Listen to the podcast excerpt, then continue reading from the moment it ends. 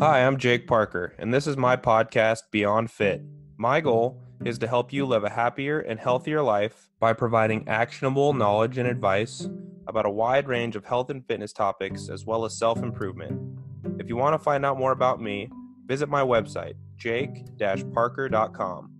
Thanks and enjoy the show. Hi, guys.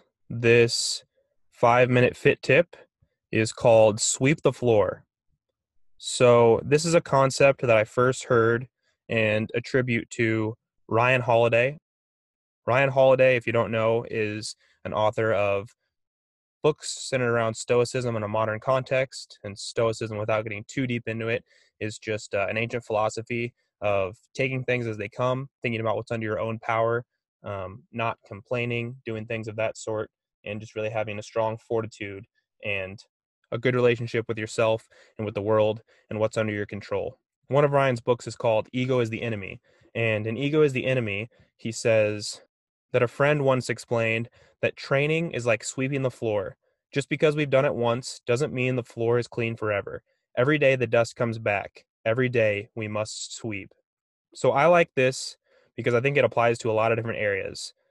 Obviously, the first one is exercise. Just because you exercise one day and really go hard and really work your ass off, even, it doesn't mean that you are good, you know, for a week, for a month. You have to exercise hard often, not necessarily every day. I won't say every day, but multiple times a week. You have to exercise, you have to get in the gym, you have to do it effectively and do it consistently to really get results. It's the same thing with your diet.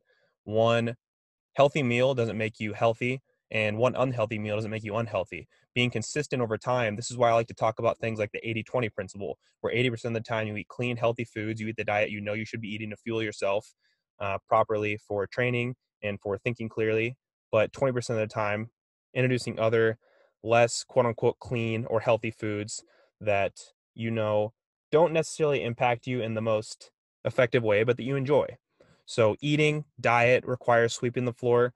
Other things, a relationship, either with a significant other or with a friend, requires sweeping the floor. You have to constantly keep contact with them. You have to do things with them because, as we know, relationships and friendships can die off if you don't pay attention to them. You have to do things for other people. You have to spend time with other people if you want to keep those close ties. This goes for anyone, you know, family.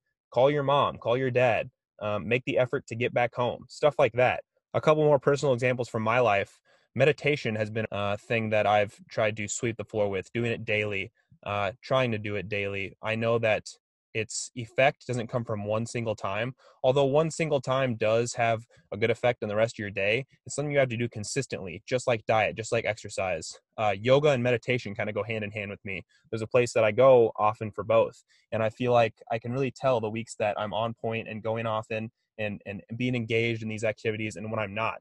I don't feel as well overall. I don't feel as spiritually healthy. I don't feel as engaged in my day to day life. And I feel more anxious. Anything that's worth doing takes time, it takes consistency.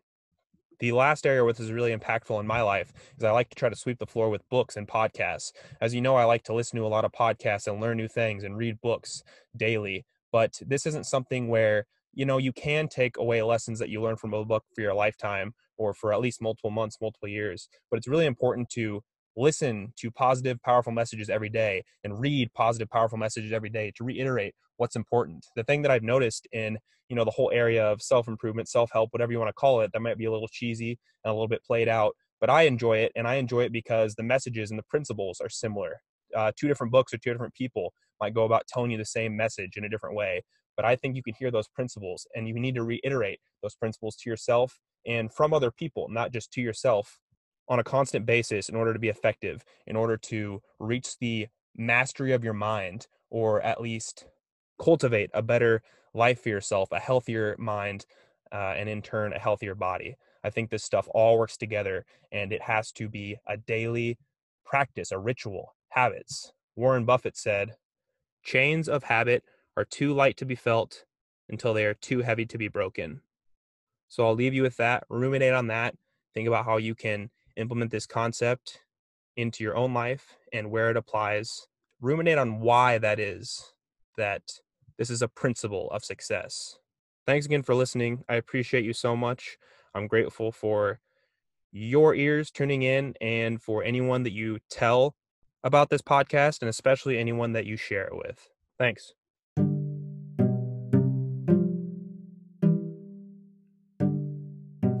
Hey, it's Jake again.